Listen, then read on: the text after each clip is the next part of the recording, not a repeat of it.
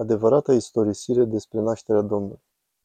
Maria se trezise neliniștită în acea dimineață și amintea, ca și cum ar fi fost ieri, cum a primit cercetarea îngerului în urmă cu 8 luni, prin care transmitea vestea plină de bucurie.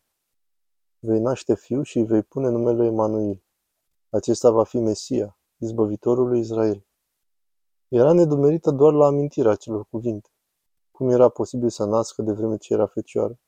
Cum se va naște Mesia în Betleem și nu în Nazaret, după cum au spus proroci? Ascultați-mă cu toți.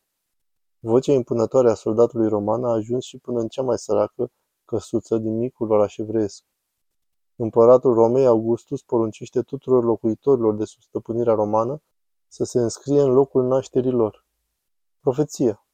Astfel, bătrânul Iosif a așezat-o pe un măgăruș pe Maria, care avea în pântece pruncul și, fără să piardă timp, s-au pornit spre Betleem, patria lui Iosif, ca să se împlinească cel mai important fapt din istorie. Au mers trei zile și trei nopți fără să se odihnească deloc, având drept călăuză doar o stea luminoasă neobișnuită. Era atât de mare și de luminoasă precum un al doilea soare. Deodată în ziua a patra, până să intre bine în orașul Betleem, Maria a presimțit că a venit ceasul binecuvântat al nașterii. Iosif, fiind plin de neliniște, a început să caute un loc de găzduire și o moașă, care să o ajute pe tânără să nască.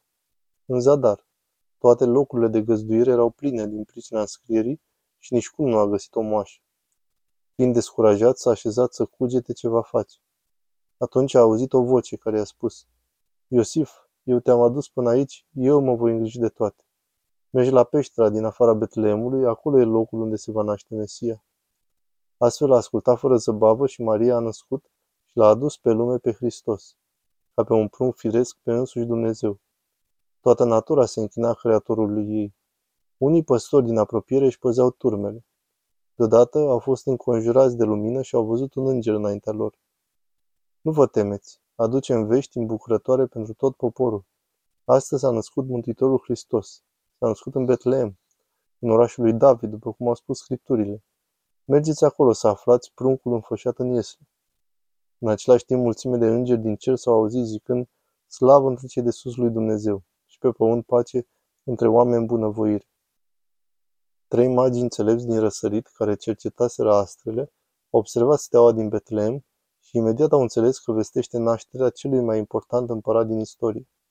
Au mers atunci și l-au anunțat pe conducătorul Betleemului, pe Irod. Acesta s-a temut de îndată ca nu cumva să ia tronul și a spus cu viclenie. Mergeți la acel împărat și spuneți-mi și mie unde este, ca să merg și eu să mă închin lui. Magii au plecat imediat. Au ajuns la Betleem având steaua drept călăuză. De îndată ce au văzut pruncul, au îngenunchiat și s-au închinat Domnului lor.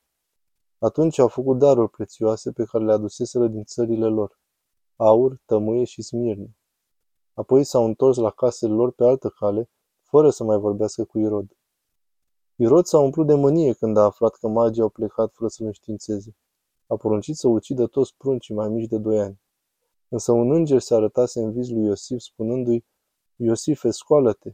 Irod vrea să ucidă copilul. Ia copilul și pe mama sa și mergeți în Egipt. Rămâi acolo până când îți voi spune să te întorci.